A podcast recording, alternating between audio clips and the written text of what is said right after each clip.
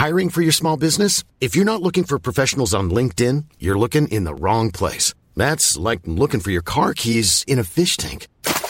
LinkedIn helps you hire professionals you can't find anywhere else, even those who aren't actively searching for a new job but might be open to the perfect role. In a given month, over 70% of LinkedIn users don't even visit other leading job sites. So start looking in the right place. With LinkedIn, you can hire professionals like a professional. Post your free job on linkedin.com slash people today. Hey, Dave. Yeah, Randy. Since we founded Bombus, we've always said our socks, underwear, and T-shirts are super soft. Any new ideas? Maybe sublimely soft. Or disgustingly cozy. Wait, what? I got it. Bombus. Absurdly comfortable essentials for yourself And for those facing homelessness. because one purchased equals one donated. Wow, did we just write an ad? Yes. Bombas. Big comfort for everyone. Go to bombas.com slash ACAST and use code ACAST for 20% off your first purchase. Mother's Day is around the corner. Find the perfect gift for the mom in your life with a stunning piece of jewelry from Blue Nile. From timeless pearls to dazzling gemstones, Blue Nile has something she'll adore. Need it fast? Most items can ship overnight. Plus, enjoy guaranteed free shipping and returns. Don't miss our special Mother's Day deals. Save big on the season's most beautiful trends. For a limited time, get up to 50% off by going to Blue BlueNile.com. That's Blue BlueNile.com. وقتتون بخیر. امیدوارم حالتون خوب باشه. این اپیزود جدید راوی شوه و توش قراره با یک نفر دیگه مصاحبه کنیم. قصه زندگیشو بشنویم قصه کارشو بشنویم و بیشتر باهاش آشنا بشیم و دیدمون نسبت به این دنیایی که توشیم بازتر بشه. راویشو رو می‌تونید از طریق یوتیوب ببینید و از طریق اپلیکیشن های پادکست توی پادکست راویشو بشنوید. خیلی خب توی این اپیزود یه دختری جلوی من نشسته که من با خودش و شوهرش توی یه تور مسافرتی آشنا شدم. امین درود. زنده باشی. اونجا بودم که آشنا شدم و وقتی نشستیم به صحبت توی اتوبوس بودیم توی position عجیب. دو نفر عقب دو نفر جلو رو در روی هم چش تو چش داشتیم صحبت می‌کردیم و من وقتی شنیدم داستانش رو گفتم که میای راوی شو صحبت کنیم گفت راوی شو چی؟ اصلا نمی‌دونست که من پادکست دارم. و شروع کردیم صحبت کردن و من گفتم چی؟ قرار شد بشینیم با هم صحبت کنیم و در نهایت الان اینجا نشسته. شادی خوش اومدی. سلام آرش. خوبی؟ مرسی. خوش میگذره. همه چی رو به راهه. بله. سلام به تو. سلام به مخاطبینت و در خدمتتون هستم. خوشحالم که اینجایی. و یه, یه کله بریم توی اپیزود. چند سالته؟ من تقریبا سی سال و نیم. خب. متولد بهمن هفتاد و یکم و چند بهمن؟ نه. خب. یه کوچولو خودتو معرفی می‌کنی به جز سن و سال اینکه کی کارت چیه؟ اسمم فریبا باقری. جدا؟ اه نمی‌دونستم خب. ولی من شادی فریبا خب. این سلیقه مامان بابام بوده متاسفانه که این کار با من کردن. خودت از کی به بعد گفت گفتی از همون اول از همون اول. این کار با من کرد نه نه نه. خودت یعنی از همون اول گفتن دو اسم از اول من این بچه فریبا باقریه ولی شادی صداش می‌کنی؟ آره فکر می‌کنم که فریبا رو پدر بزرگم رو من گذاشت. و اگه اشتباه نکنم چون من هیچی یادم نمیاد و مامان بابام گذاشتن اسمم رو شادی. شناسنامم رو به اسم فریبا گرفتن. شادی صدام کردن. حتی پدر بزرگم هم شادی صدام کرد. چرا خب این اذیت نمی‌شدی؟ چرا دیگه؟ خیلی تو مدرسه همه فریبا صدام می‌کردن. هنوز که خیلی ها منو به اسم شناسنامه ای می‌شناسن مشتری هام و اینا. منو گاهی فریبا صدا می‌کنن ولی خب من شادی باقری نخواستی بری عوضش کنی اسم تو؟ خیلی درد سر داره. دیگه مگه تا حالا رفتی دنبالش؟ ولی می‌دونم که مدارکم و اینا بعدها به مشکل می‌خورم و سر مدارک تحصیلی سر این چیزا باید هی همه جا نامه ببریم به هر حال خودم اینطوری معرفی می‌کنم. اگرم کسی قرار باشه زیاد و طولانی منو صدا کنه میگم من شادی هستم. من متولد رشتم. اصالتا گیلانی هستیم. مامان بابام هر دو رشتی هستن. مامانم وقتی منو باردار بود رفت رشت خونه مادر بزرگم. ماهای آخر. وقتی که اونجا منو به دنیا آورد خونه مادرش که بود شناسنامم هم همونجا گرفت بعد برگشتن تهران خونه خودمون و من تهران بزرگ شدم. ولی اصالتم و شناسنامه رشتی هست. ولی مدرسه هم سال اول دبستان تو؟ آره ما یه چند سالی تهران زندگی کردیم. فکر می‌کنم من 6 سالم بود یا اواخر 6 سالگیم. حالا نمی‌دونم به چه دلیلی دقیقا به خاطر یه سری مسائلی که حالا اون سالها تو زندگی مامان بابام بوده احتمالا برگشتیم شمال و خونه مادر بزرگم زندگی کردیم. یه شش ماهی رو اصلا یادم نیست شش ماه اول اول سال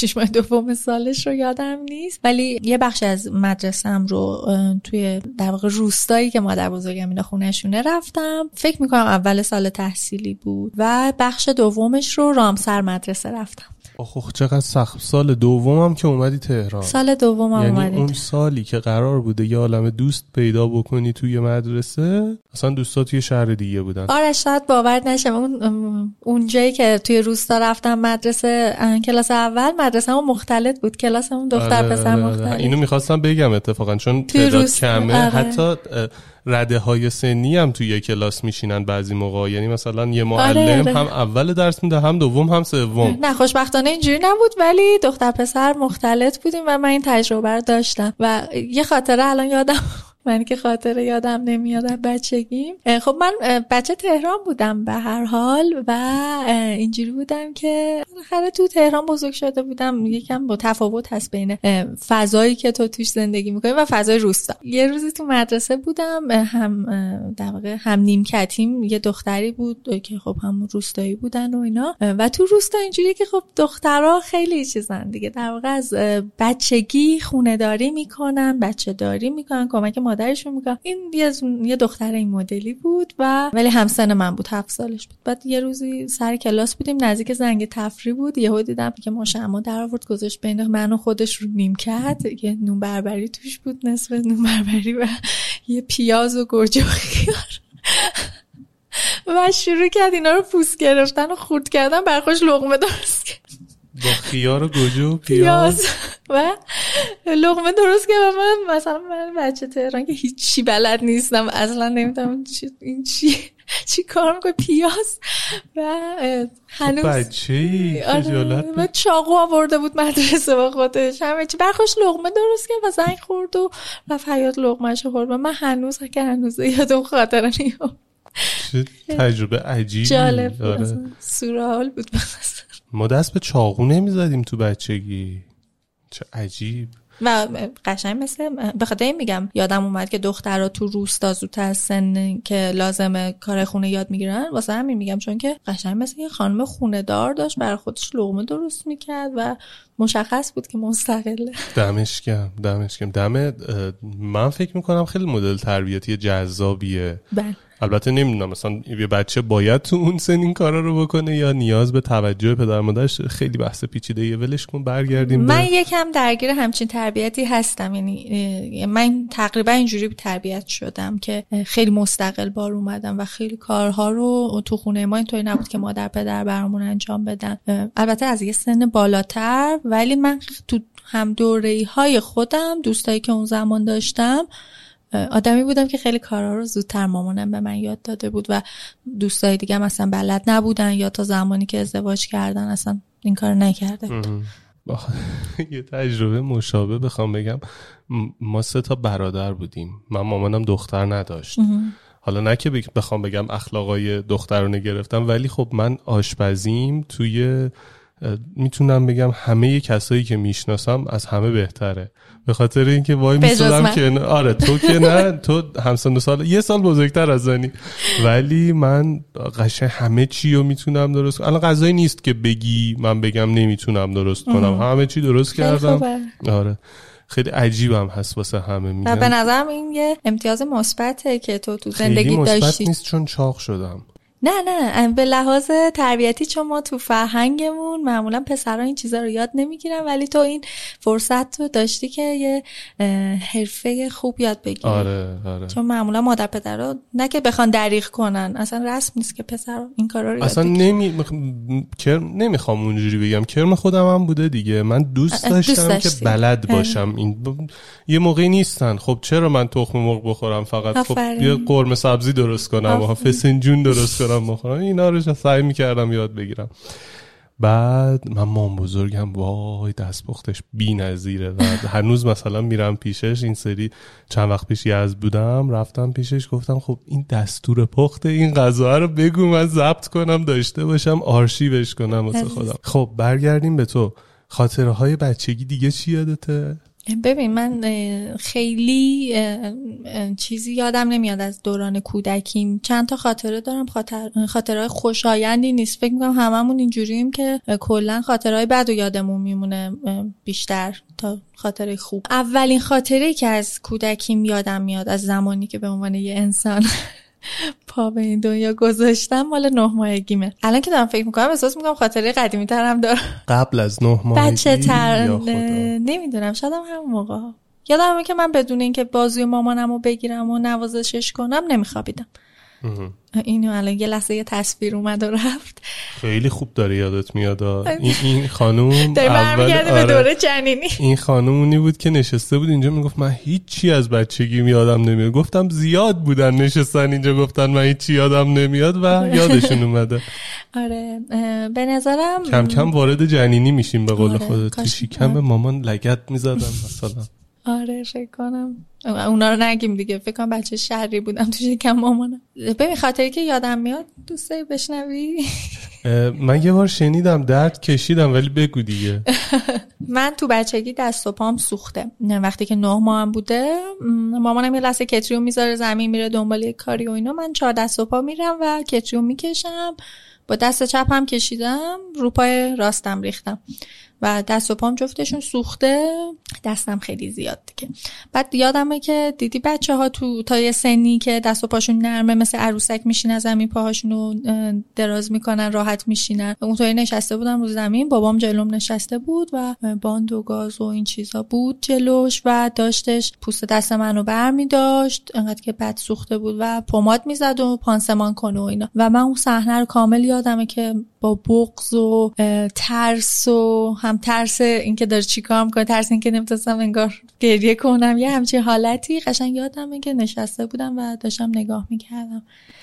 خیلی عجیبه. یعنی اینکه نمی‌دونم چند نفرن که واقعا یادشون میاد توی قبل از دو سالگی و من اصلا نمی‌تونم این هر چی سعی کنم نمی‌تونم یادم بیاد که قبل از دو سالگی چجوری بودم. خیلی جالبه این موضوع. من فکر می‌کنم برای اینکه یادآوری بشه همچین خاطره تو سن تو باید یه خاطره خیلی پررنگ داشته باشی. هر چیزی آدم یادش نمیمونه. مثلا این خاطره بر من خیلی دردناک و پررنگ بوده قطعا که تو ذهنم مونده. آره و فکر می‌کنم یعنی حدسمه. مطمئن نیستم.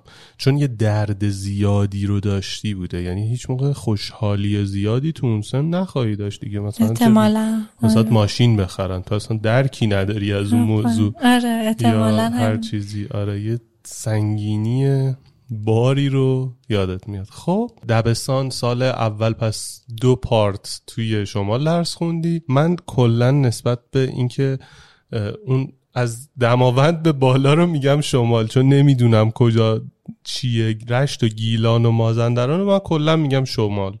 یعنی میگی رامسر من نمی‌دونم کجاست. فقط می‌دونم شماله. مازندران رشتم که گیلانه دیگه آره من فرقشو نمی‌دونم. تلاشی هم نمی کنم که بدونم. خب آره.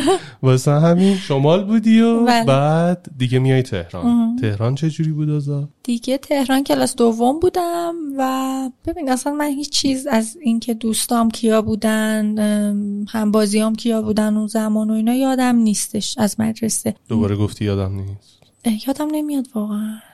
خاطره هم نه بعد می‌دونم که حالا مثلا از کلاس سوم به بعد یا همون آره فکر کنم از کلاس سوم دوباره مثلا منطقه خونمون رو عوض کردیم و من رفتم یه مدرسه دیگه مجدد یعنی یک سال توی مدرسه بودم شاید. و دیگه از اونجا دوستایی دارم که الان یه دوست دارم که از کلاس دوم 8 سالگی میشه چند سال؟ 23 ساله با همین و دوستی مدرسه بود دوش بودی؟ آره آره, آره. هی جا به جا می‌شدی؟ بعد اومدی جلوتر. راهنمایی دبیرستان اتفاق خاصی بوده؟ نه چیز زیادی که یادم باشه نه به اون صورت. خاطرات مبهم. اهل آشپزی و اینا بودی؟ چون الان تو کار آشپزیه. ببین آرش اون زمان بگم خودم یادمه که با علاقه می‌رفتم دنبال آشپزی یا مثلا دورو بر مامانم بودم تا آشپزخونه که یاد بگیرم فکر نمی‌کنم. چون یادمه مامانم آشپزی رو به زور به من یاد داده. همیشه میگم یکی دوتا پستم تو پیجم نوشتم که من آشپزی رو به روش قیفی یاد گرفتم. مامانم یه قیف گذاشته رو سر من آشپزی رو ریخته تو کله من به زور. یادمه فکر می‌کنم از کلاس پنجم و اینا اون موضوعی که به اشاره کردم گفتم که یه سری موارد رو منم اینطوری تربیت شدم که زودتر از همسن و سالام یاد گرفتم و داشتم. این بود که یادمه مثلا ما تو کوچه بازی می‌کردیم تا کلاس پنجم و اینا. دختر و پسر هفت سنگ بازی می‌کردیم بازی این سبکی. از یه جای دیگه به من گفتن دیگه بشی خونه دختر که کوچه نمیره. و من دیگه نرفتم کوچه ولی هنوز خیلی از دوستان می‌رفتن کوچه و بازی می‌کردم و من همش اینجوری بودم که چرا من نباید برم. خب میموندی خونه چیکار می‌کردی؟ آشپزی؟ مثلا اینطوری بود که خب دیگه کوچه که نباید بری. از صبح که مدرسه اگر می‌رفتیم که خب مدرسه بود. اگر نه فکر کنم تابستونا اینجوری بود که خب دختر باید تو خونه کار مامانش یاد بگیره. از صبح بیدار میشه کمک کنه. خونه رو مرتب کنیم تو کار خونه کمک کنه حتما و آشپزی یاد بگیم مامان من خیلی اهل دوست و اینا بود که با دوستاش می‌رفت خونه های هم می‌رفتن می‌رفتن بیرون اونا میمدن خونه ما و خیلی می‌رفت خونه دوستاش در واقع و به من می‌گفت که خب تا من بیام این برنج رو بذار بپزه یا این غذا رو حواست باشه نسوزه و من بارها پیش اومده که تو خونه بودم و هیچ کاری نداشتم. اون موقعم که خب موبایل و اینا نبود و که بگم سرم تو گوشی بوده یا کار اینجوری می‌کردم و جلو تلویزیون آها البته یادمه که برنامه های آشپزی زیاد می‌دیدم. مثلا برنامه که زهرا تو تلویزیون پخش می‌شد به خانه برمیگردیم. شاید باور نشه اون مجری به خانه برمیگردیم. خانم خانم اسمشون یادم نیست الان. از ایران مهاجرت کردن مشتری من بودن و یکی از در فکر می‌کنم زنداداششون مشتری من هستن الان.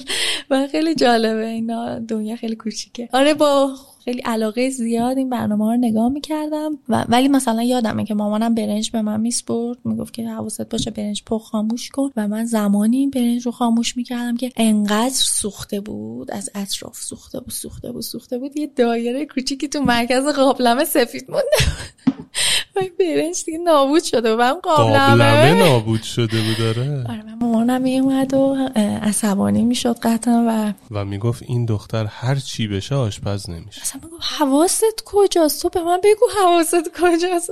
میگم هیچی نبوده. موقع ما توجیه کنیم که اصلا تو گوشیم بوده یا از این چیزا. واقعا خیلی خرابکاری کردم تو آشپزی. نمی‌دونم چه جوری الان امروز انقدر آشپز خوبی هم ولی یه مثالی هست میگن هرچی بیشتر تو یه زمینه خرابکاری بکنی تجربت بهتر میشه و تو یاد می‌گیری که چجوری خرابکاری نکنی. همین کمکت می‌کنه کارهای بهتری انجام بدی. اون میگن تقریبا ده هزار ساعت باید رو هر چیزی وقت بذاری. حالا چه درست چه غلط. وقت که بذاری خود به خود میری به سمت بهتر. شدن توش. ببین آرش من از دوازده سالگی آشپزی کردم.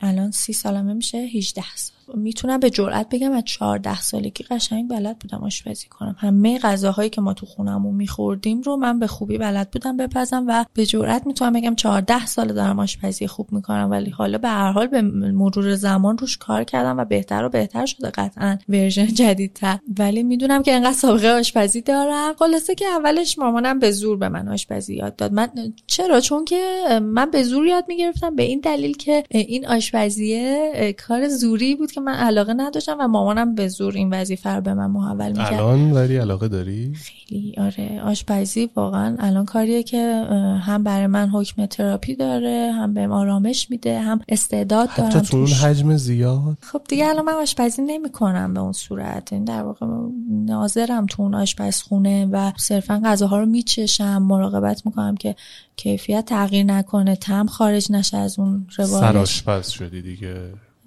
خودم خودت سرآشپز نمی‌دونم خودت یدی کار انجام نمیدی نه کار یدی نمی‌کنم ولی خودم در اون حد که سرآشپز باشم هم هیچ وقت ندونستم و نمی‌دونم. چون واقعیت اینه که من به صورت تخصصی و آکادمیک این کار یاد نگرفتم و مدرکی که ندارم. ولی خب به صورت تجربی که دیگه می‌دونید خیلی تجربه زیاده.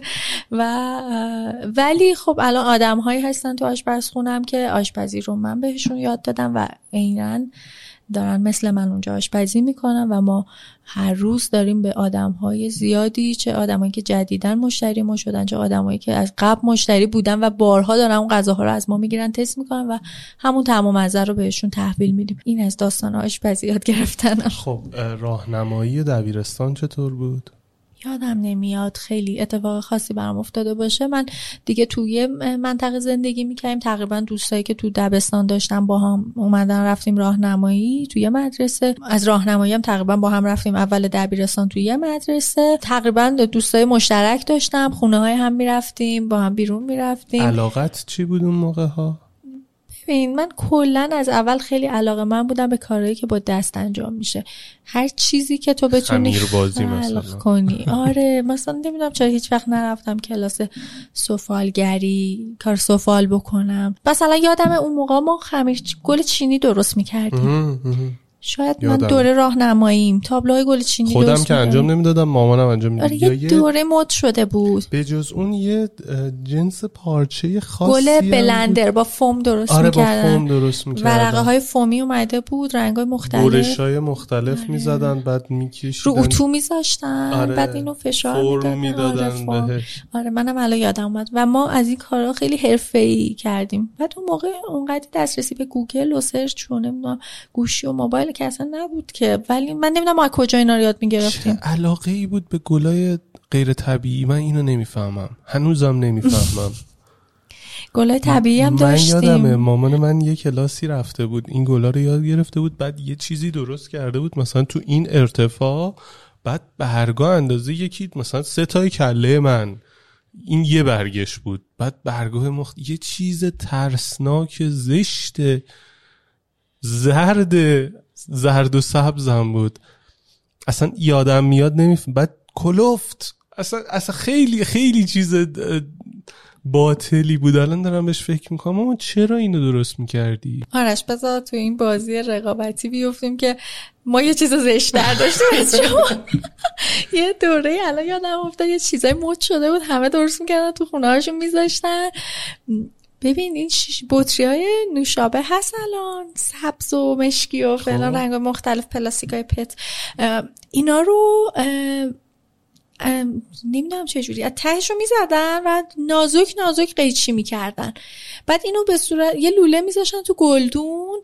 اینا رو از در بطریه. به صورت برعکس می‌کردن تو این گلدونه. یکی یکی طبقه می‌کردن تو هم. بعد اینا رو فرم می‌دادن. این حالت آبشاری میریخت. اینجوری یه حالت مثل برش خورده ها یه دایره می‌شد. شبیه دامنتور آره آویزون بعد برش های نازک میلیمتری.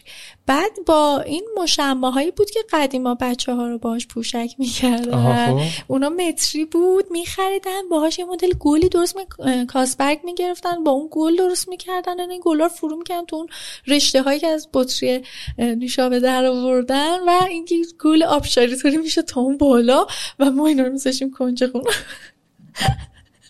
ولی یه دوره مود شده بود نمی‌دونم کیا یادشون میاد. خیلی این زیاد شد. اون موقع هم پس ترند داشتیم. آره، یعنی اینجوری نبود ترند بود دقیقا راست آره. ترند گل بلندر داشتیم تابلو گل چینی, گل آره. چینی داشتیم. عروسک سازی مود شده بود می‌رفتیم همش عروسک پولیشی درست از اینایی که به یخچال میچسبوندن. او, او همون با آره. گل چینی ما یخچالمون اصلا.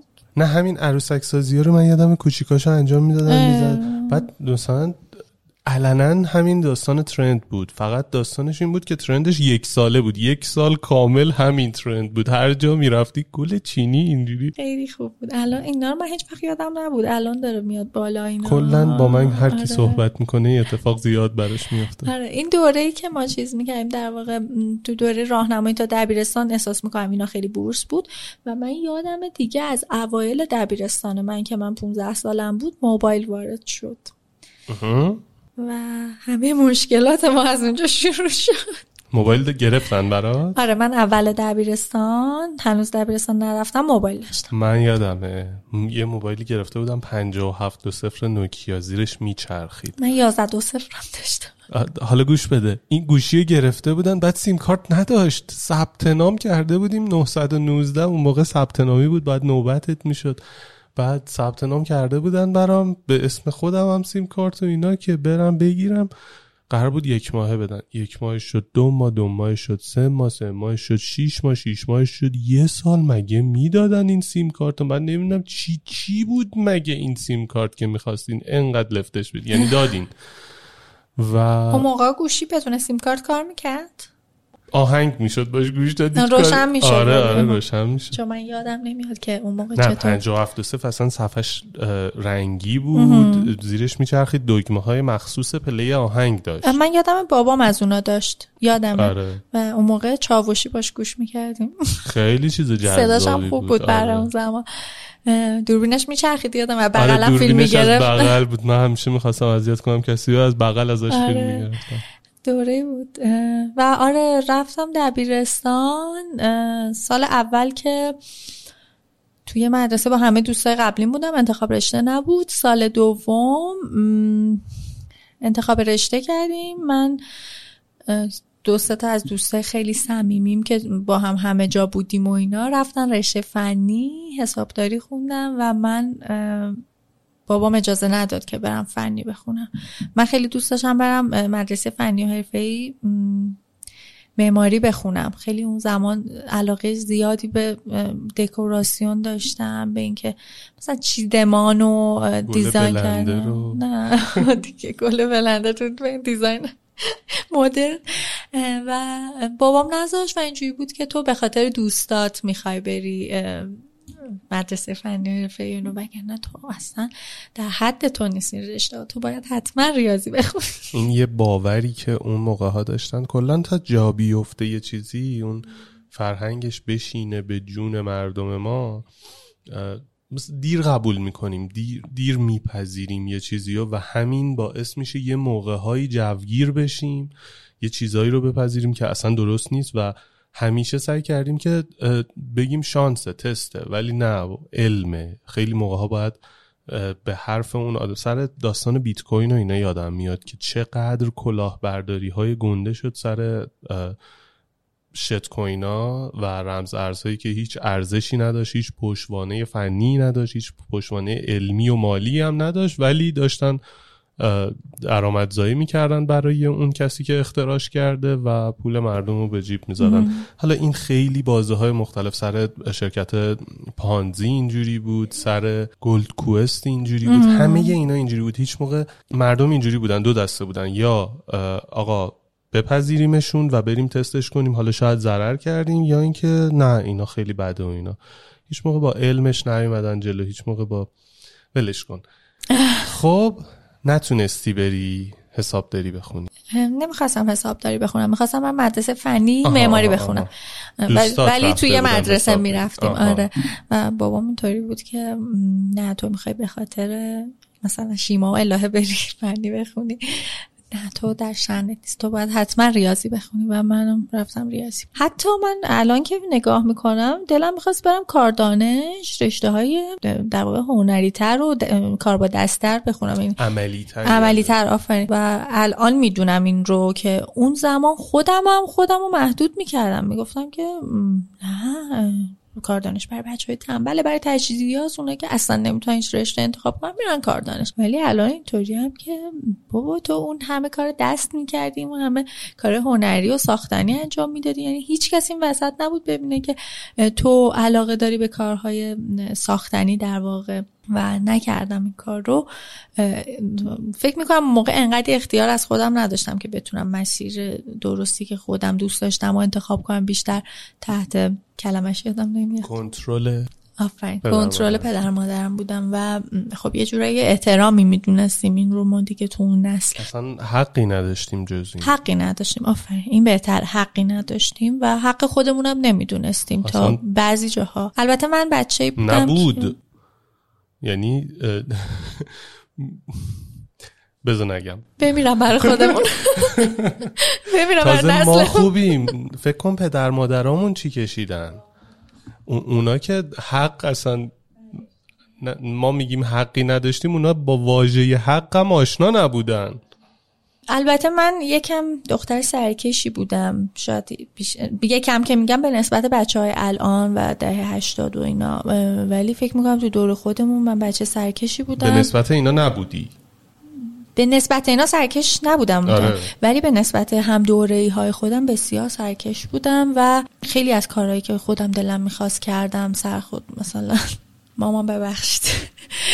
مثلا من یادم الان دلم می‌خواد راجع به این موضوع صحبت کنم. شاید یه سری پدر مادرها یه تلنگری بخورم ببین ما تو پیش دانشگاهی می‌رفتیم کتابخونه درس میخوندیم برای کنکور و می‌گفتیم داریم میریم کتابخونه درس بخونیم. بعد با دوستم مثلا سر از درکه در بندر می آوردیم می‌رفتیم تو کوه قدم می‌زدیم. گاهی هم حالا شده بود با دوست پسری چیزی بریم و اینا. ولی حالا بیشتر موقع اینجوری نبود که بخوایم با یه پسری بریم. اون موقع با پسر جای رفتن خلاف بود. ولی می‌گرفتن. اصلا حالا یعنی- می‌گرفتن جدا خانواده خیلی بد می‌دونست. یعنی اصلا قبل از اینکه خانواده بخواد بفهمه تو تو پاسکا بودی و خانواده میومد ناخواسته. بله متاسفانه. ولی حالا به اون درجه از حاد بودن نرسیدیم که حالا بخواد بگیره. منظورم اینه که با یه دوست پسری همیشه نمی‌رفتیم بیرون بگیم می‌خواستیم این کارو بکنیم. ما فقط می‌خواستیم بریم بیرون. یعنی اجازه این که بریم بیرون هم و مثلا بریم اون سر شهر رو هم نداشتیم و قایمکی زمانی که گفتیم تو کتاب خونه مثلا دو تا خیابون ورتریم تو درک دربن بودیم.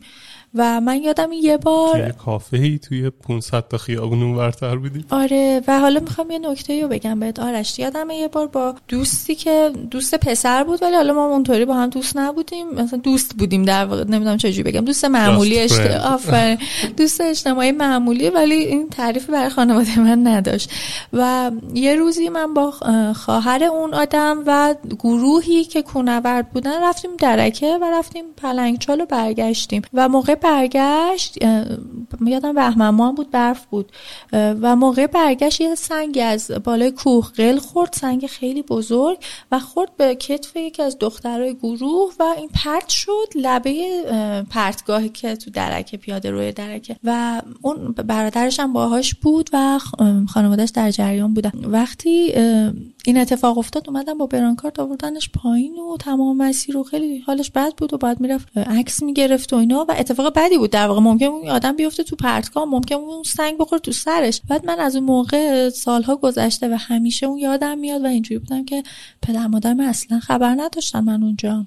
من یعنی کارو به تو می‌خورد قبل از اینکه سنگه بکشته پدر مادر منو میکشتن و اینجوری بودم که من کار بدی نکرده بودم. من فقط می‌خواستم با یه گروهی برم کوه. چرا پدر مادرهای ما تو اون زمان یا بعضی از پدر مادرها هنوز تو این زمان؟ اینقدر بچه هاشون رو محدود می‌کنن. برای کارهای معمولی که حق همه آدم هاست. چه دختر چه پسر. فارغ از جنسیت. که اون بچه مجبور شه دروغ بگه و خودشو اینطوری تو خطر بندازه. این موضوع رو من خیلی با پانتا تو خلوتمون میشیم صحبت می‌کنیم. چیزی که ما بهش رسیدیم یعنی من از صحبتمون برداشت کردم اینه که از ترس های خودشونه. از ترس اینکه فلان اتفاق براش نیفته فلان اتفاق براش بیفته اینجوری بشه اونجوری نشه. و چون نمی‌تونستن نمی‌تونستن وقت بذارن برای اون بچه بهش دانش بدن بهش یاد بدن آگاهی بدن در اون زمینه سعی می‌کردن با محدود کردنش جلوشو بگیرن. دقیقاً. مثلا اگه می‌خواست یاد بده که آقا تو با یه پسری میری بیرون مثلا دفعه اول این کارا رو نباید بکنی. تا این حد مثلا اجازه داری باهاش هم صحبت بشی. چه می‌دونم. آقا ما آموزشی در این زمینه ها هیچ وقت در نداشتیم. مورد اندام خصوصی بدنمون ندیدیم. حتی بله. تجربه کردیم یاد گرفتیم. بله. و این کار کی باید می‌کرد پدر مادر؟ و وقتی حتی دانش و وقت این کار رو نداشت من نمیگم آقا پدر مادر بدن ها نه. تمام توانشون رو گذاشتن تمام زورشون رو زدن که بتونن بهترین خودشون رو بذارن. فرهنگش هم نبود دانشش هم نبود. مدرسه هم آموزشی به ما هیچ- نداد هیچ موقع. هیچی دیگه. مدرسه رو که ولش کن. ما هر چیزی که داریم از خانوادهمون داریم از لحاظ بله. اجتماعی. منظورم اینه که تو جوامع دیگه مدرسه هم. نقش مهمی داره خانواده هم. به هر حال درسته تو فرهنگ قدیمی تری بزرگ شده ولی اونم تو یه مدرسه به هر حال یه چیزایی یاد گرفته ولی ما اینجا هیچی نداریم. دقیقا. مدرسه اصلا حل می‌داد خانواده رو که آقا راجع به این موضوع صحبت کنید با بچه هاتون بهشون آگاهی بدید. نمی‌تونید بیاید ما بهتون بگیم که بهشون یاد بدید. خلاصه. یعنی همه این چیزا از اون ترسم خیلی نه ببین آرش ما نمی‌تونیم مادر پدرامون رو الان سرزنش کنیم. من هیچ وقت این کار نمی‌کنم. به خاطر اینکه منم اصلا آره. حرفم این نیست. من نمیگم منظور تو اینه ولی در کل دارم میگم یعنی ما منظورمون این نیست که پدر مادرهامون تو اون نسل باید سرزنش بشن و مقصرن مقصر هستن ولی به واسطه اینکه خودشون هم تو جای اشتباهی تربیت شدن تو جای اشتباهی اه، اینها رو یاد گرفتن و چیزی که داشتن رو در طبق اخلاص به. ما دادن همه چیشونو گذاشتن و من توی راوی هم خیلی اینو میگم اگه الان پدر و مادری این کارو نمی‌کنن بدونن دارن ظلم می‌کنن به بچه هاشون و همه چیش هست. دانشش هست. بله. می‌تونی اطلاعات کسب کنی توی محتواهای مختلف می‌تونی در مورد این موضوع آگاه بشی و اگه نمی کنی و نمی آگاه نمیشی و انتقالم نمیدی بدون که مقصری. مقصر بله. در زمانی که آدم آگاه باشه به مسئله و انجامش نده مقصر. ولی وقتی آگاه نیستی اون مسئولیت از تو سلب شده دیگه چون تو واقعا مسئول نیستی در قبل ناآگاهیت. آره. خب می‌خواستی این رشته رو بری نشد و رفتی ریاضی. آره. ریاضی هم سال اول و دوم رو توی دبیرستانی بودم توی منطقه با دوستان بودیم. حالا یه سری از دوستان هم خب اومدن ریاضی و با هم بودیم. سال سوم دبیرستان خونمون رو عوض کردیم رفتیم توی منطقه سمت بازار مبل تهران و منطقه 17 و اونجا بودم و دوستا کلا دوباره عوض شدن محیط عوض شد. حتی یادم خونمون رو هنوز تحویل نگرفته بودیم یک هفته از مدرسه گذشته بود و من خونه عمم میموندم چون خونه عمم اونجا بود و از خونه عمم می‌رفتم مدرسه و اولین تجربه من با سوار ماشین شدن و تنها رفتن یه مسیری رو اونجا بود که خونه عمم یه کورس ماشین سوار می شدم می‌رفتم مدرسه مدرسم تموم می شد دوباره می اومدم خونه عمم. یه یه هفته ده روز اینطوری گذشت تا ما اسباب کشی کردیم و اومدیم اونجا. سال سوم و پیش دانشگاهی اونجا بودم. پیش دانشگاهی ما یه مؤسسه آزادی رفتم در واقع مدرسه ثبت نام نکردم دیگه و برای کنکور خوندیم. من خیلی به لحاظ هوشی و یادگیری در لحظه خوب بودم همیشه ولی مثلا تو کلاس شاید معلم می‌گفت خیلی خوب میفهمیدم خیلی خوب حل می‌کردم مسائل ریاضی خب ما تو رشتهمون یه مسئله انقدری داشتیم باید سه صفحه واسش حل می‌کردی. یعنی انقدر معادله بود. و چقدر حل می‌کردی؟ و خب ما اینا راحت حل می‌کردیم. ولی از اون موقع ها شروع شد که من دیگه نمره هم افت کرد. نمی‌تونستم درس بخونم برای امتحان. نمی‌تونستم پاس کنم. درست فکر می‌کنم چند تا هم تجدید آوردم سال سوم. به هر حال دیگه گذروندیم اونا رو. رفتم سه ساله بود یا پیش دانشگاهی هم داشتی؟ پیش دانشگاهی داشتم دیگه. خب. ریاضی و تجربی پیش دانشگاهی دارن و انسانی. چون یه سری از سالا اینجوری بود که پیش نداشتن و یه سری داستان آه نه ما به, اون- ما به اونجا نرسیدیم. نه ما قدیم قدیمیم آره ما نظام نه دیگه شما جدیدید. پیش دانشگاهی داری نظام جدیدی. نظام قدیم پیش دانشگاهی نداشت. آه قدیم تر از ما رو میگی؟ آخه الان هم دوباره کلاس ها تغییر کرده. الان شده چهارم. آها. آره. کنم ما تا سوم تو مدرسه می‌خونیم پیش دانشگاهی می‌تونستی خونه بخونی می‌تونستی مؤسسه بری می‌تونستی مدرسه بری. به هر حال اگه تصمیم داشتی کنکور بدی باید یه جایی آموزشی می‌دیدی دیگه. من یه مدرسه آزادی ثبت نام کرده بودم می‌رفتم اونجا. یه خانم مقصودی نامی بود مدیر اونجا. یه خانم محجب چادری بود پیر بودن. خیلی سنشون زیاد بود و یادم با دختر پسرشون اونجا رو اداره می‌کردن. من همیشه میگم دختر سرکشی بودم مثلا اینطور بودم تو دوره دبیرستان همیشه چشمام آرایش داشت می‌رفتم مدرسه. دوست داشتم چشمم رو مثلا مداد سیاه بکشم. یا اونجا می‌رفتیم خب ممنوع بود با اینکه مؤسسه آزاد بود. آرایش ممنوع بود ولی من همیشه یه روژی می‌زدم بعد همیشه یادم به من می‌گفت فریبا فریبا تو دوباره رژ زدی. این صدا تو گوش من هست و من اینجوری بودم که؟ چیه مگه؟ یا یه نازمی داشتیم تو دبیرستان سوم دبیرستان به من می‌گفت باغری چش در اومده. باز اون چشاتو سیاه کردی. من میگو بشین دم در دفتر. من, من میشستم دم در دفتر. بچه تو زل آفتاب تو حیات من. چون چشامو سیاه کرده بودم و دم دفتر میشستم. و اینا چیزایی که تو ذهنم خب ولی من هیچ وقت کوتاه نمی اومدم باز چشامو سیاه می‌کردم باز روش می‌زدم. و می‌دونی فکر می‌کنم چون ما رو محدود می‌کردن من آدمی بودم که کسی نمی‌تونست به من زور بگه. چون بهم زور می‌گفتم منم زیر بار زور نمی‌رفتم. وگرنه الان می‌بینم اون چشم سیاه کردن اون روژ لبه و اینا خیلی اهمیتی نداره. آره. خب کنکور دادی؟ کنکور دادم. خیلی رتبه خوبی نیوردم خیلی تلاشی براش نکرده بودم با اینکه کلاس می‌رفتم. و قبول شدم. قائم شهر مهندسی شیمی قبول شدم و نرفتم اون سال چون احساس می‌کنم هم دوره خب هم چجوری قراره برم و اینا. گفتم سال بعد شرکت می‌کنم. اون رشته هر اوکی بودی؟ نه. آها. آره رشته هم اوکی نبودم. خب دوست داشتم مثلا برم معماری برم مثلا رشته این مدلی که خب اون درسی که من خونده بودم بیشتر از این بهم تعلق نمی‌گیره خودم آگاه بودم. و همون البته همین سیستم هم مشکل داره دیگه. یعنی تو قرار نیست با اون درسه بری اون رشته رو بخونی قراره با علاقت بری جلو شاید اصلا تو اون آره. جریان روند عوض. ولی به هر حال اون نمره‌ای که آورده بودم به علاقم قد نمی‌داد خب. و تو همون دوره ها بود که من با یاسر آشنا شدم حالا داستان آشناییمو با یاسرم جالبه ولی نمی‌دونم بگم آره. آره. من هیچ وقت سفر تنهایی نرفته بودم. خودم تنها که ابدا ما از چیزا نداشتیم قدیم. و هیچ وقتم با کسی من اجازه نداشتم سفر برم. با خاله عمه عمو یا مثلا کسی به جز این که پدر مادرم همراهم باشن. یادم دیگه آخرای پیش دانشگاهی من شروع کرده بودم یه جایی کار می‌کردم. دو تا کوچه بالاتر از خونمون توی تولیدی کار می‌کردم. دوست داشتم برم سر کار و یه پولی داشته باشم. اونجا کار می‌کردم و لباس اتو می‌زدم. باید از صبح تا از سرپا وای میستادم پشت یه جایی شبیه کانتر یا اوپن و لباسا رو اتو می‌زدم از این اتوهایی که به بخار وصله اینا. بعد دیگه کم کم بهم یاد دادن اونجا خیاطی کنم پشت چرخ بشینم. روال تولیدی های لباس اصلا اینجوریه. رشد کردی آره، اونجا. خدا اونجا چیز نبودم.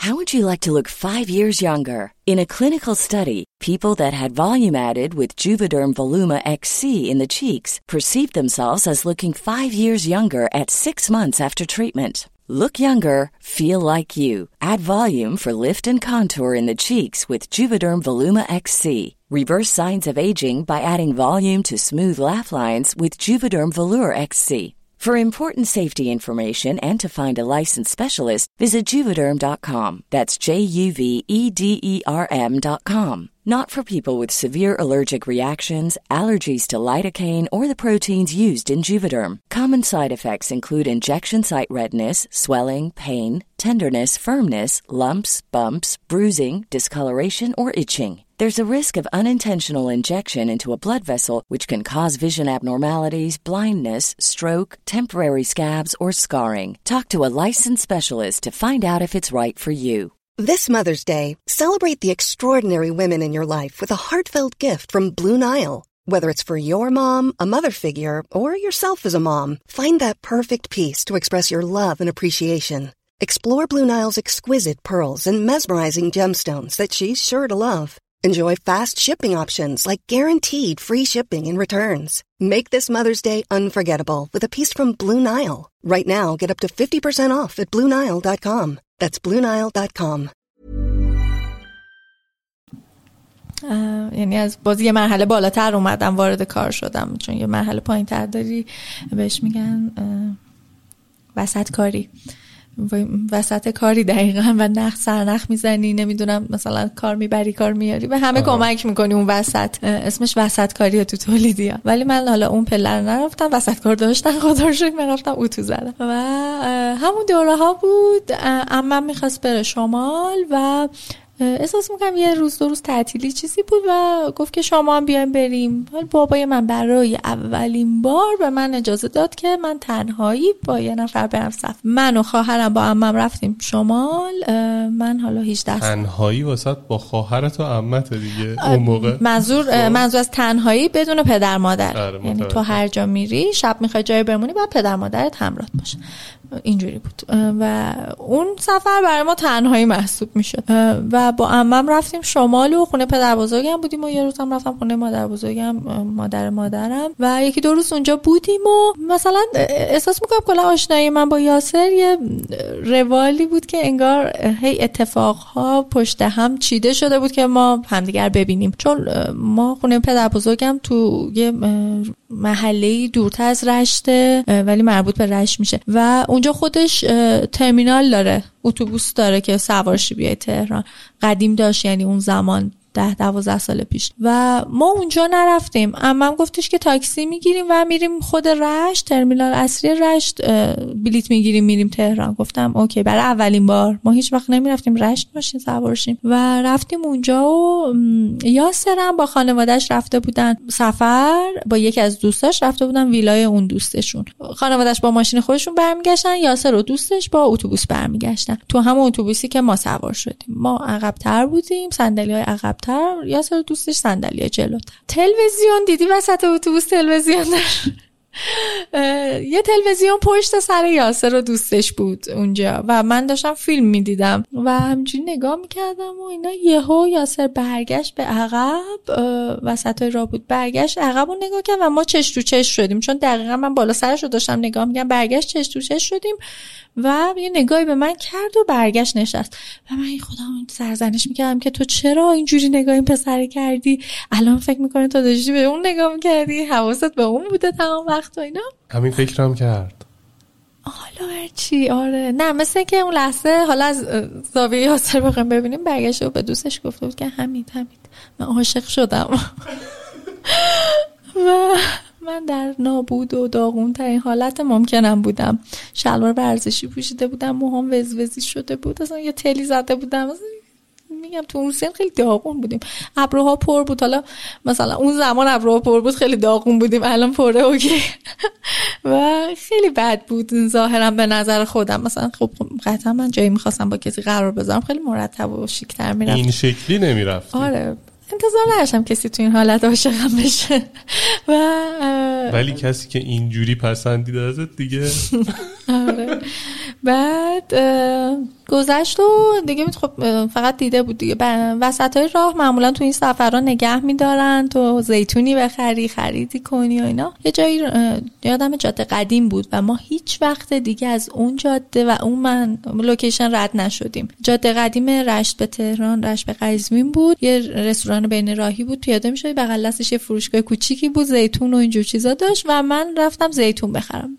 دیدم یاسر اومد بغل دست من و یه کاغذی گرفت و شماره می‌خواست من اینجوری نگاهش کردم. بعد رفتم. خواهرم هم بود با هم خواهرم خیلی کوچیک بود. مثلا اگه من 18 سالم بود خواهرم 11 سالش بود دیگه.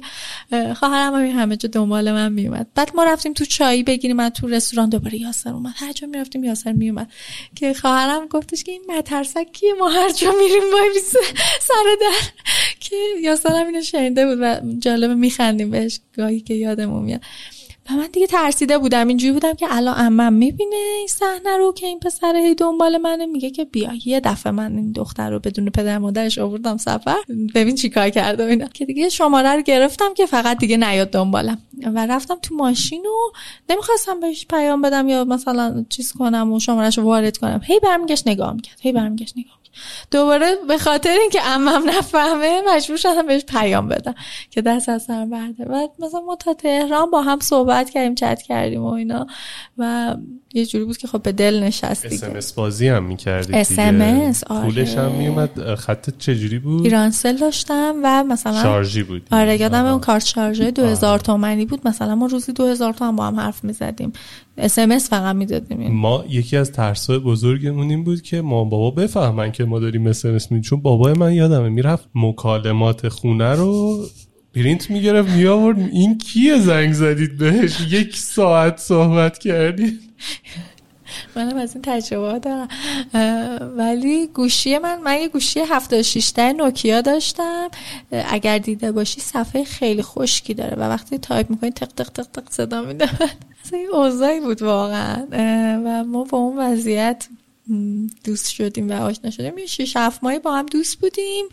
یعنی کنکورمو داده بودم فکر می‌کنم. و ما هم با یاسر آشنا شدم و دوست بودیم. یه شش هفت ماه و قضیه دیگه ازدواجی شد و چی شد که ازدواجی شد؟ نمی‌دونم. ببین من از این دخترها نبودم که آفتاب محتاب ندیده باشم و اینا. شیطنت های خودم رو داشتم دوست پسر داشتم بازم قبل از یاسر. ولی انگار که وقتی اون آدمی که باید بیاد و آدم توه ناخداگاه می‌فهمی دیگه. این آدم آدم منه و ما دیگه همه جوره با هم اوکی و یاسر وقتی دیگه ما با هم آشنا شدیم فکر کنم یه ماه ما واقعا به صورت دوست پسر دوست دختر بودیم. از اونجا به بعد دیگه قشنگ قصدمون ازدواج بود و می‌دونستیم همدیگر دوست داریم با هم اوکییم می‌خوایم ازدواج کنیم. خب من که خیلی سنم کم بود. آرش 18 سال و نیم 19 سال سنی نیست واقعا. و فکر می‌کنم اون موقع حقیقتا ایدئال درستی برای ازدواج نداشتم. اصلا ایدئالی نداشتم. یعنی اینجوری بودم که تو با یه نفر عاشق میشی و ازدواج می‌کنی دیگه. حالا چه بهتر که اون پسر شرایط مثلا مالی خوبی داشته باشه. اصلا چیزی برام همون مثل همون چیزایی که مورد قبلی که با هم صحبت کردیم خانواده چیزی به ما یاد نمی‌دادن. نهایت چیزی که یه مادر پدر اگر می‌خواستن مثلا مادر رو به یه دختر گوش زد کنن این بود که چجوری پس خانواده شوهرت بر بیا چجوری با مادر شوهرت برخورد کن؟ چجوری آره همه چیز کلا خواهر شوهرتو بشزون می‌تونی اینا رو به ما یاد می‌دادن. پس با یاسر آشنا شدی و قرار شد بیان خواستگاری و به وصلت برسید. چی شد؟ اتفاق چجوری بود؟ آره دیگه دیگه اون آخره دوره آشناییمون اینجوری بودیم که بعد با هم ازدواج کنیم و اینا. اونا اومدن خواستگاری عقد کردیم. دیروز هم سالگرد عقدمون بود. مبارک باشه بعد چند سال؟ دوازده سال. دوازدهمین سالگرد عقدمون بود دیروز و ما عقد کردیم و دو سال تو دوره عقد بودیم. یعنی چون برادر یاسر هم همزمان با ما عقد کردن اون بزرگتر بود از یاسر. انگار اولویت با اون بود و حالا اینطوری از اول صحبت سر این شد که خب پس ما اول پسر بزرگمون رو راهی کنیم بعد پسر کوچیکترمون رو. پس شما دو سال عقد بمونید. گفتیم که اوکی. و تو همون دوره من روتینش چقدر عقد می‌کنن ازدواج می‌کنن؟ عقد می‌کنی دیگه ازدواج کردی در واقع. می‌تونی بری سر خونه زندگی مراسم ازدواج مراسم ازدواج. ببین معمولا یه فرصتی دارن. این وسط میدن به هم دیگه برای فراهم کردن حالا جهیزیه برای آمادگی برای اون عروسیه و اینا. الان دیگه اینطوریه که اگر کسی بتونه و زندگیش مهیا باشه عقد می‌کنه عروسی می‌گیره میره سر زندگیش. اصلا همون روزی که عروسی می‌گیره عقد می‌کنه اصلا. ولی خب اگه بخوای همون روتین روال فرهنگ ایرانی رو بری معمولا یک سال سال دو سال اینا عقد میرن یه سری خیلی بیشتر یه سری هم کمتر حتی. روالش یه ساله. و ما عقد بودیم تو این دو سال. خب من دیگه می‌رفتم سر کار. آها من نگفتم که میرم نرفتم دانشگاه. گفتم؟ دانشگاه نرفتم. چون که سال اول که قبول شدم نرفتم اون رشته رو. قرار بود برای سال دوم بخونم که دیگه با یاسر آشنا شدم و دمدمای کنکور که شد یاسر گفتش که شادی اگر فکر می‌کنی که بری دانشگاه و می‌خوای با اون رشته کاری کنی هدفی داری براش اوکی برو. ولی اگر فکر می‌کنی فقط می‌خوای بری دانشگاه و قرار نیست مثلا با این رشته کاری کنی و قراره به بتالت بگذره این چند سال نرو. حیف وقت تو هدر میدی. و من اینجوری بودم که ای رلچه شوهر ایدئالی. آفر آره شوهر ایدئالم پیدا کردم همینه. تصمیم گرفتم نرم دانشگاه. بعد دیگه یادم نیست به لحاظ باز زمانی که این حرف برای بعد نامزدی و عقد و اینا یا بر قبلش و اینا که دیگه خب به واسطه این که من شوهر کردم یکم سلطه پدرم از رو من برداشته شد و خدا رو شکر زورم نگرد که برم دانشگاه. و من تصمیم گرفتم که نرم دانشگاه. شروع کردی به کار؟ آره اینو بگم که این عاقلانه ترین تصمیم زندگیم بود و خیلی بابتش خوشحالم که نرفتم دانشگاه. به دوستانی که رفتن دانشگاه تو این نباشه. ولی برای شخص من دانشگاه کار ایدالی نبود. من آدم دانشگاه درس و کار اون سبکی نبودم و اون موقع نمی‌دونستم قرار چی کار کنم چی ایدئالمه چی دوست دارم چه هدفی دارم ولی روحیات من سازگار نبود با این قضیه. و با خودم اینجوری بودم که من قرار برم دانشگاه مهندس بشم بیام بیرون. کاری دارم الان؟ نه. سرمایه دارم؟ نه. پشتوانه مالی و حمایت خانواده و پدر دارم؟ نه. قرار بیام چیکار کنم؟ پارتی دارم؟ برم یه شرکت خیلی خوب مهندس شم؟ نه. سابقه کار دارم؟ نه. و اینطوری بودم که خب اگه قراره خب اینا رو تو طول مسیر می‌تونی بهش برسی دیگه. آره ولی من انگار که به خاطر اون کمالگراییم اینجوری بودم که تو نمی‌تونی بعد از اول همه اینا رو داشته باشم بعد این کار رو بکنم؟ نه. تو نمی‌تونی به اندازه کافی موفق شید تو این کار. شاید تو اون سنی فکر رو می‌کردم. چون درصد خیلی کمی هم علاقه من بود این موضوع مهندس شدن و با خودم فکر می‌کنم که تو نمی‌تونی خیلی موفق شی. تو نهایتا می‌خوای یه کارمند معمولی توی یه شرکت مهندسی بشی که یه حقوق معمولی می‌گیره. اگه قرار سالها کار کنی و یه مهندس معمولی بمونی حقوق معمولی بگیری چه کاریه بری سه سال درس بخونی؟ همین الان برو سر کار و حقوق معمولی بگیر. و این تصمیم رو گرفتم درست یا غلط تو اون زمان خودش. نرفتم دانشگاه و رفتم سر کار. اما منو به یه شرکتی معرفی کرد که با مدیر اون شرکت آشنا بودن و من رفتم سر اون کار و اونجا به عنوان منشی مشغول به کار شدم. یعنی منشی اونجا شدم. اونا تو کار آهن بودم و در واقع تو بازار آهن مغازه داشتم و محصولات آهن و میلگرد و پروفیل و این چیزا میفروختن. من اونجا منشی شدم. مدیر اونجا به من گفتن که خانم باقر بهتر بری و حسابداری یاد بگیری که تو این کار حالا هم حسابدار بشی اینجا هم کمک کنی هم کار یاد بگیری و این صحبت ها و من رفتم یه کلاسی اون زمان کلاس حسابداری رفتم یه سری برنامه ها رو یاد گرفتم یه سری کارا رو یاد گرفتم. بعد نبود برای اون زمان ولی حالا الان که چیزی یادم نمیاد. و رفتم به هر حال اونجا چند ماهی کار کردم. بعد اونجا یه جای دیگه هم رفتم یه شغل دیگه هم داشتم. یعنی اونم بازم به عنوان منشی رفتم و چون دیگه با کار منشیگری شروع کرده بودم. ناخداگاه این رفت تو رزومم و جای دیگه هم می‌رفتم. خب این تجربه کاری من بود دیگه تو شرکتی که کار اداری می‌کنه. و جای دیگه هم رفتم منشی بودم و معمولا منشی مدیر عامل بودم دیگه چون که حالا شرکت ها مستقیما با مدیر عامل در ارتباط بودن حالا چیز دیگه زیر مجموعه نداشتم. و همه شرکت هایی هم که رفتم کار کردم کلی کار به من یاد دادن. کار حسابداری کار دفترداری کار تدارکات خرید فروش بازرگانی. چند سال؟ هشت سال. هشت سال این مدلی کار کردی که منشی بودی. آره. و تو شرکت از وقتی رفتی سر خونه زندگی خودت چند, چند سال میگذشت؟ یکی ببین دو سال که عقد بودیم. ببین بهمن 92 من رفتم تو یه شرکتی که تولید کننده دستمال کاغذی و نوار بهداشتی اینا هستن الانم کار کردم و یعنی شروع به کار کردم و یادمه که خرداد سال بعدش من و یاسر ازدواج کردیم و رفتیم سر خونه خودمون. می‌خوام این بازی زمانی کار کردن من دستت بیاد. دیگه چند سالی اونجا کار کردم و هر چیزی که بلدم تو زمینه کار تو تا آخر کارت دیگه اونجا بودی؟ نه. چند تا شرکت دیگه هم عوض شد؟ فکر کنم دو تا جای دیگه رفتم. اونجا در واقع برای من خونه دومم بود.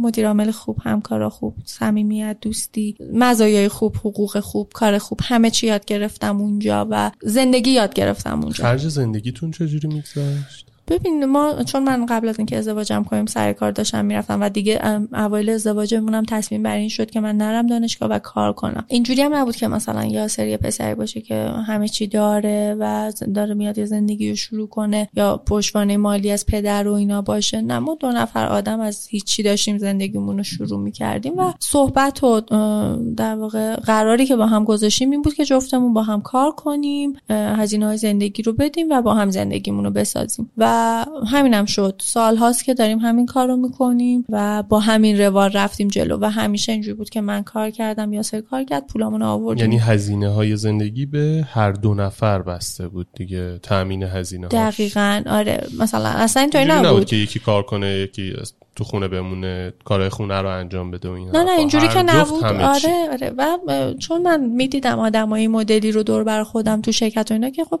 خیلی خانم هم هستن که کار می‌کنن ولی درآمدشون رو تو خونه نمی‌برن. یعنی اینجوری که بر خودشونه و بر خودشون هزینه می‌کنن بر خودشون پس انداز می‌کنن. در واقع هزینه هم حتی نمی‌کنن. چون میگن که هزینه ها بر عهده همسرمه. من همچین زنی نبودم هیچ موقع. معتقد نبودم که هزینه و وظیفه بر عهده همسرم هستش. همیشه این برابریه رو از اول ما تو زندگیمون داشتیم که همه چی با هم. و همینجوری رفتیم جلو جلو من چندی سال هشت سال دیگه یعنی حدود 6 سال توی زندگی مشترکمون من داشتم. بیشتر هفت سال داشتم کار اداری می‌کردم. از ابتدای زندگی مشترکمون که ما تو خونه بودیم. دیگه ببین از یه جایی به بعد این کارهای شرکتی و اینا یکم منو فرسوده کرد. یعنی به لحاظ روانی و اینا بار زیادی رو دوشم بود. اذیت می شدم یه دقیقه برگردیم عقبتر. بعد از ازدواجت یه اتفاقی تو خانواده افتاد. خب. چی بود؟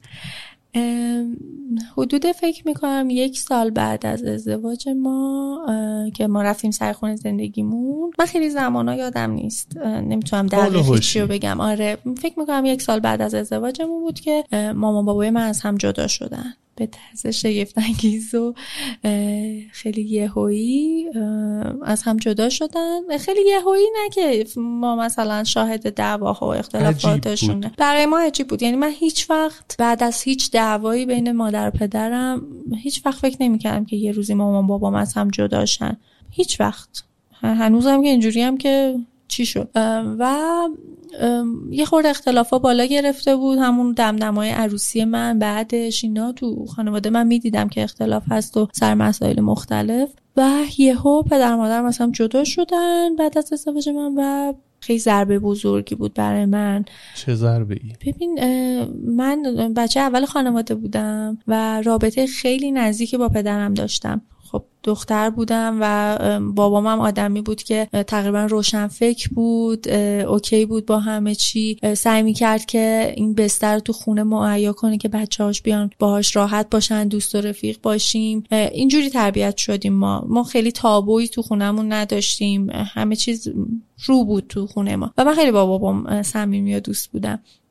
در حدی که دوستام همیشه به من حسودی می‌کردن به خاطر داشتن همچین بابایی. و از طرفی هم خب مامان بابام خیلی با هم خوب بودن همیشه. این بحثا و دعواها و اینا بود تو زندگی همیشه ولی رفت می‌شد انگار در ظاهر حداقل. و همه جا بابام با مامانم بود. هیچ جا بدون مامانم نمی‌رفت. هیچ جا بدون مامانم کاری نمی‌کرد. تصمیمی نمی‌گرفت. اقدامی صورت نمی‌گرفت. و ما همیشه اینجوری بودیم. یعنی همه فامیلم اینجوری بودن که مامان بابای من خیلی با هم رفیقن. و همه چی اوکیه و خب این بر من شوک بود که یه روزی این دو نفر از هم جدا بشن. از طرفی هم اون زمان تازه من ازدواج کرده بودم وارد خانواده جدید شده بودم. یه سری محدودیت ها و یه سری در واقع معذوریت ها و این چیزا باورهای ذهنی که و که آره نشد گرفته از باورهای ذهنی ماست که من اینجوری بودم که خیلی زشته مامان بابای من از هم جدا شدن. و من فکر می‌کنم اگر اشتباه نکنم تا دو سال به خانواده همسرم نگفتم که مامان بابا من از هم جدا شدن. و اونا نمی‌دونستن. همیشه پیگیر این بودن که چرا مثلا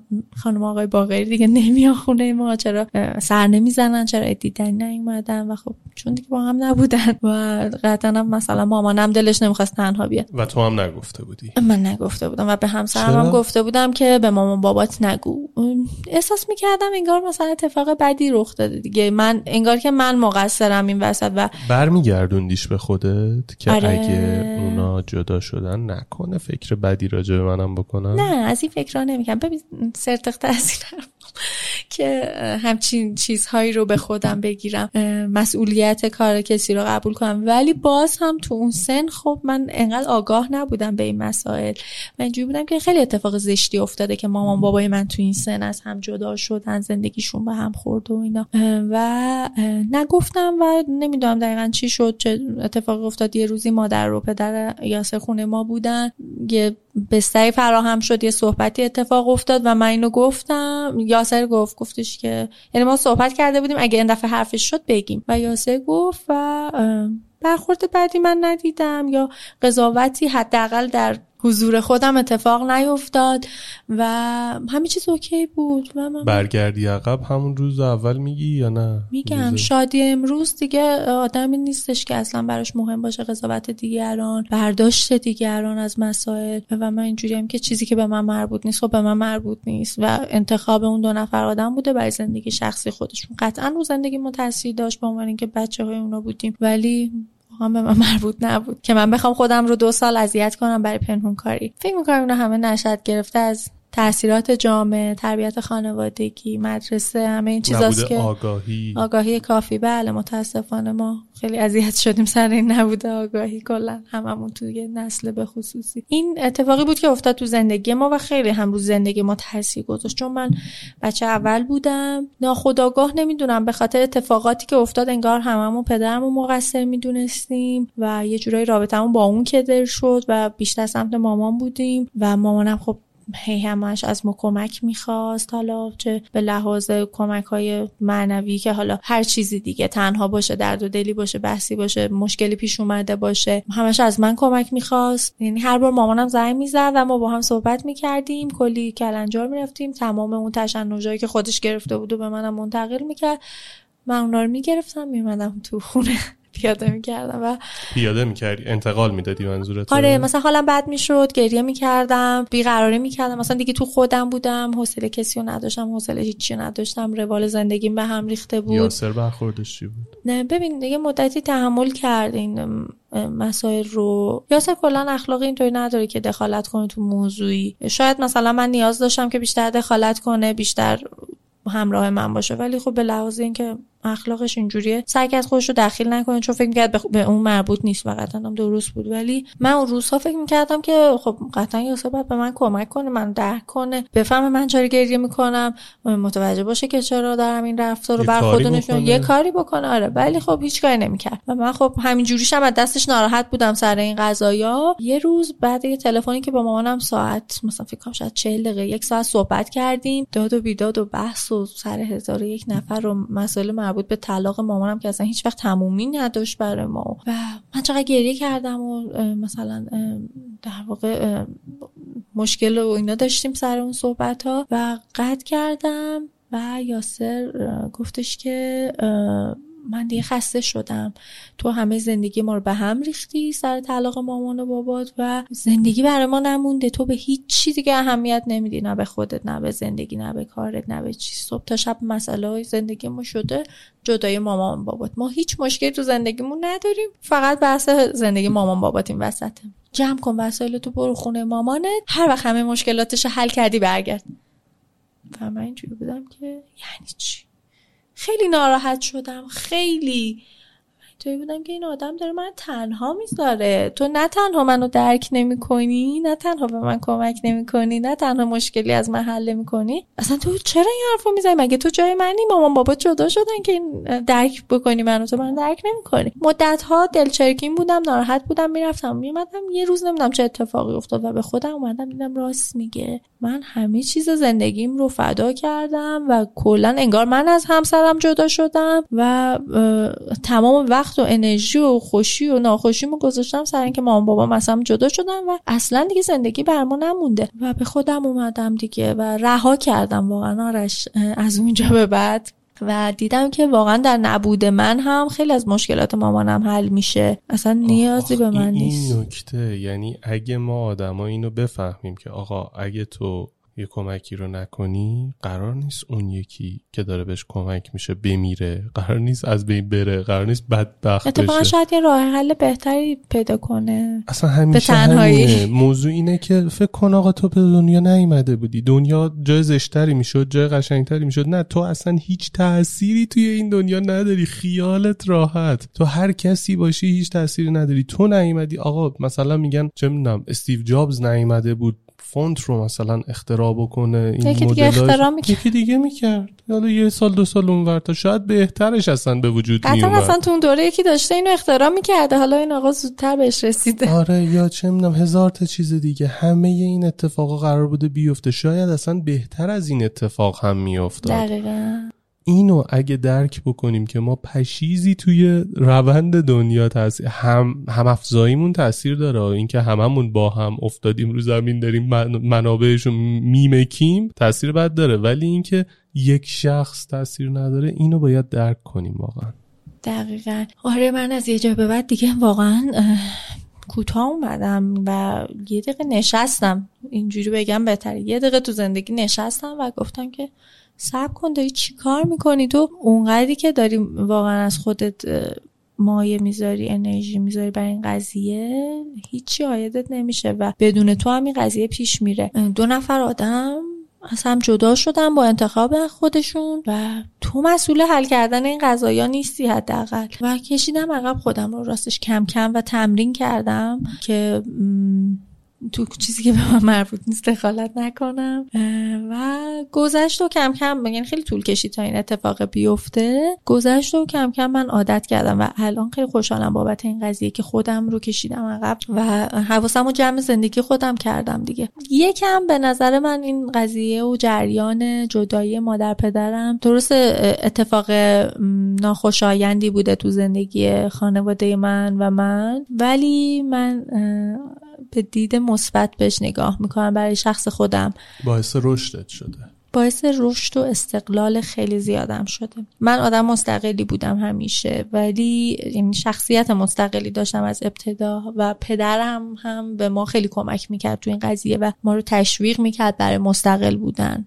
حالا نمی‌دونم آگاهی داشت نسبت به این قضیه یا نه داشت ما رو مستقل بار می آورد پدر مادرم هر دو.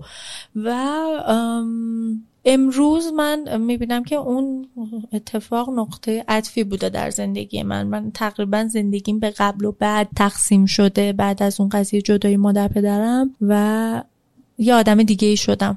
امروز اگر این همه استقلال دارم این همه متکی به خود هستم اصلا انتظاری از هیچ کسی ندارم و اینا همه به خاطر اینه که اون, اون اتفاق افتاد. بله.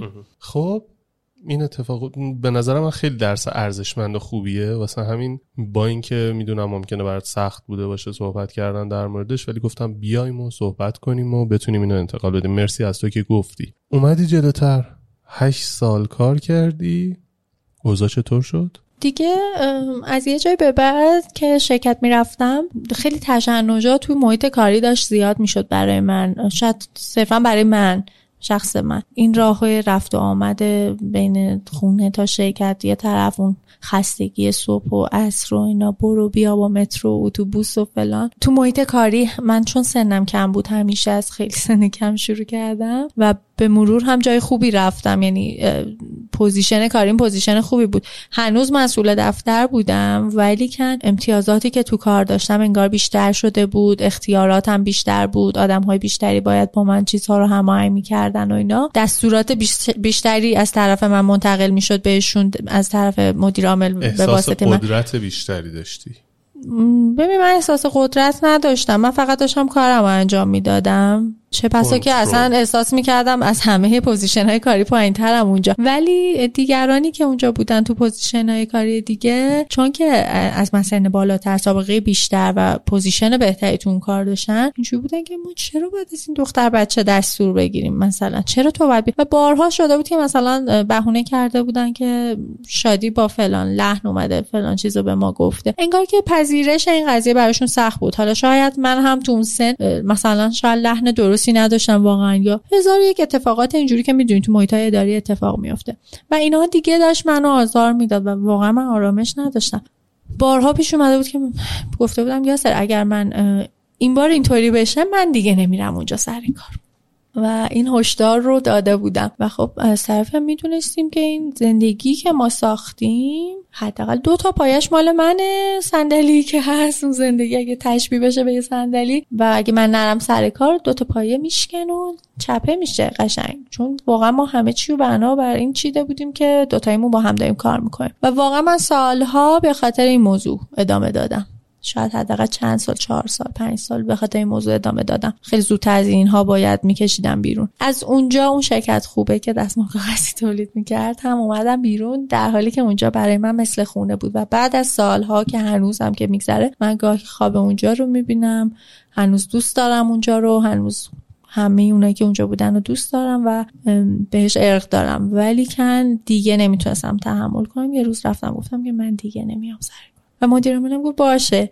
و فکر نمی‌کرد که من جدی گفته باشم. اینطوری بود که باشه خب نه. و منم فردا نرفتم. سر کار کارمو تحویل دادم. اون روز و رفتم. بعدا که رفتم برای تصویه حساب و اینا به من گفت من هیچ وقت فکر نمی‌کردم تو جدی گفته باشی من دارم میرم. اصلا انتظار نداشتم تو بیا بگی من دیگه نمیام سر کار. خب چی می‌گفتم بهت؟ و تعجب کردم که تو این کار کردی. شوک شده بودم. که دیگه از اونجا اومدم بیرون. رفتم سر یه کار دیگه. یه دوره اونجا کار کردم. بعد اونجا هم یه جای دیگه کار کردم. 6 ماه. می‌خوام این قضیه رو ببندم برات. حدود دو سال گذشت از اونجا. از شرکت دستمال کاغذی و اینا.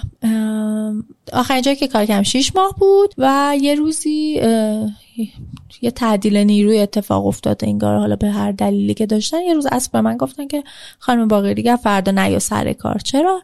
آقایون تصمیم گرفتن که حالا مثلا یه سری از دوستان دیگه نیان سر کار شما هم جزوشونی گفتم که اوکی.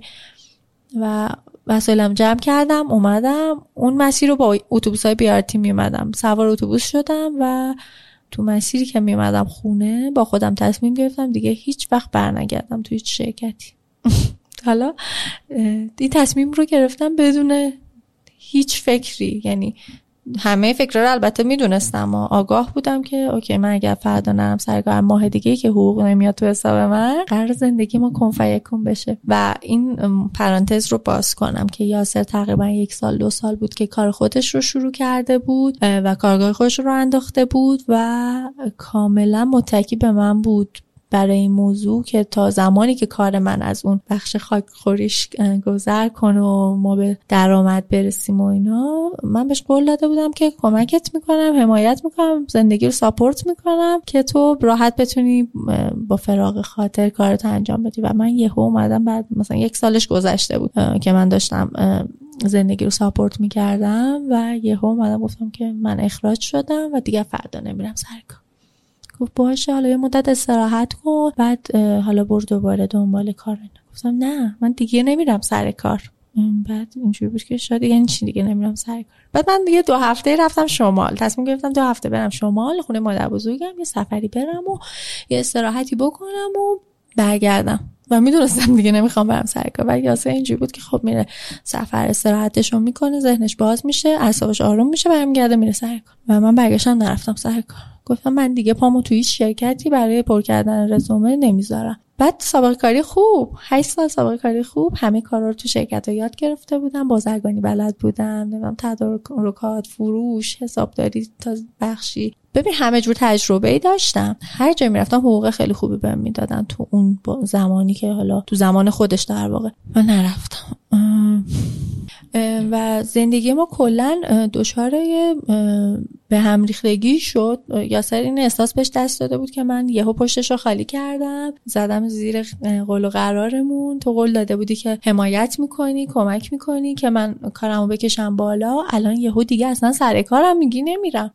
حقوق تو که حذف شد هیچی. هزینه ها همونجا سر جاشه و تو هم میگی که من دیگه کاری نمی‌کنم. حالا قراره چه جوری پول در بیاری اگه نمی‌خوای بری شرکت و اینا؟ اون زمان من همون تایمی که شرکت می‌رفتم و اینا شروع کرده بودم یه کاری انجام می‌دادم به اسم معرق کاشی. نمی‌دونم می‌شناسی یا نه اسمش معرق کاشی یا کاشی شکسته است. تابلوهای نقاشی مختلف رو با کاشی های رنگ های مختلف که شکسته است کنار هم میچینن و روش هم یه سیمانی می‌کشن بعد پاکش می‌کنن آره، و یه شکلی دقیقا همینه. آره بعد من این کارو می‌کردم و خودآموز شروع کردم این کار انجام دادم و یاد گرفته بودم تابلوهای قشنگ درست می‌کردم. نه فقط تابلو هر جسمی که فکر کنی گلدون مثلا جا شمی نمی‌دونم دکوری های مختلف. و کم و بیش میفروختم. زمانی که شرکت بودم هنوز. و یهو که اینو از کار استفاده دادم و یعنی دیگه قید کار رو زدم و گفتم جایی نمیرم اینجوری بودم که با همین کار پول در میارم. من میشینم سفارش می‌گیرم تو اینستاگرامم و از این راه. بعد یه مدت گذشت و واقعا دیدم اصلا شدنی نیستش. من فروش دارم من کار می‌سازم ولی اونقدی نیستش که کفاف زندگی ما رو بده. و خودم می‌دونستم ولی این لجبازی ادامه داشت. از طرفی هم خب یاسر از دست من ناراحت بود. این قضیه فکر می‌کنم چهار پنج ماه طول کشید. چهار پنج ماه نرفتی سر کار همین کار معرق و معرق کاشی رو انجام دادی و تا اینکه یه روزی من توی اینستاگرام میچرخیدم همینجوری یه page ی رو follow می‌کردم. چیزی که تا اینجا شنیدید بخش اول از مصاحبه من با شادی باقری بود. بخش دومش با یک هفته اختلاف منتشر میشه و می‌تونید بشنوید و لذت ببرید. خوشحالیم از اینکه ما رو میشنوید ممنونتون میشیم از اینکه ما رو به دوستانتون هم معرفی بکنید فعلا Imagine the softest sheets you've ever felt. Now imagine them getting even softer over time. That's what you'll feel with Bowl and Branch's organic cotton sheets. In a recent customer survey, 96% replied that Bowl and Branch sheets get softer with every wash. Start getting your best night's sleep in these sheets that get softer and softer for years to come. Try their sheets with a 30-night guarantee. Plus, get 15% off your first order at bowlandbranch.com. Code BUTTERY. Exclusions apply. See site for details. Hi, I'm Daniel, founder of Pretty Litter. Did you know cats tend to hide symptoms of sickness and pain? I learned this the hard way after losing my cat, Gingy. So I created Pretty Litter, a health monitoring litter that helps detect early signs of illness by changing colors, saving you money and potentially your cat's life. Pretty Litter is veterinarian developed, and it's the easiest way to keep tabs on your fur baby's health right at home. Go to prettylitter.com and use code ACAST for 20% off your first order and a free cat toy. Terms and conditions apply. See site for details. Hey, it's Paige DeSorbo from Giggly Squad. High quality fashion without the price tag. Say hello to Quince. I'm snagging high-end essentials like cozy cashmere sweaters, sleek leather jackets, fine jewelry, and so much more. With Quince being 50 to 80% less than similar brands. And they partner with factories that prioritize safe, ethical, and responsible manufacturing. I love that. Luxury quality within reach. Go to quince.com slash style to get free shipping and 365 day returns on your next order. Quince.com slash style.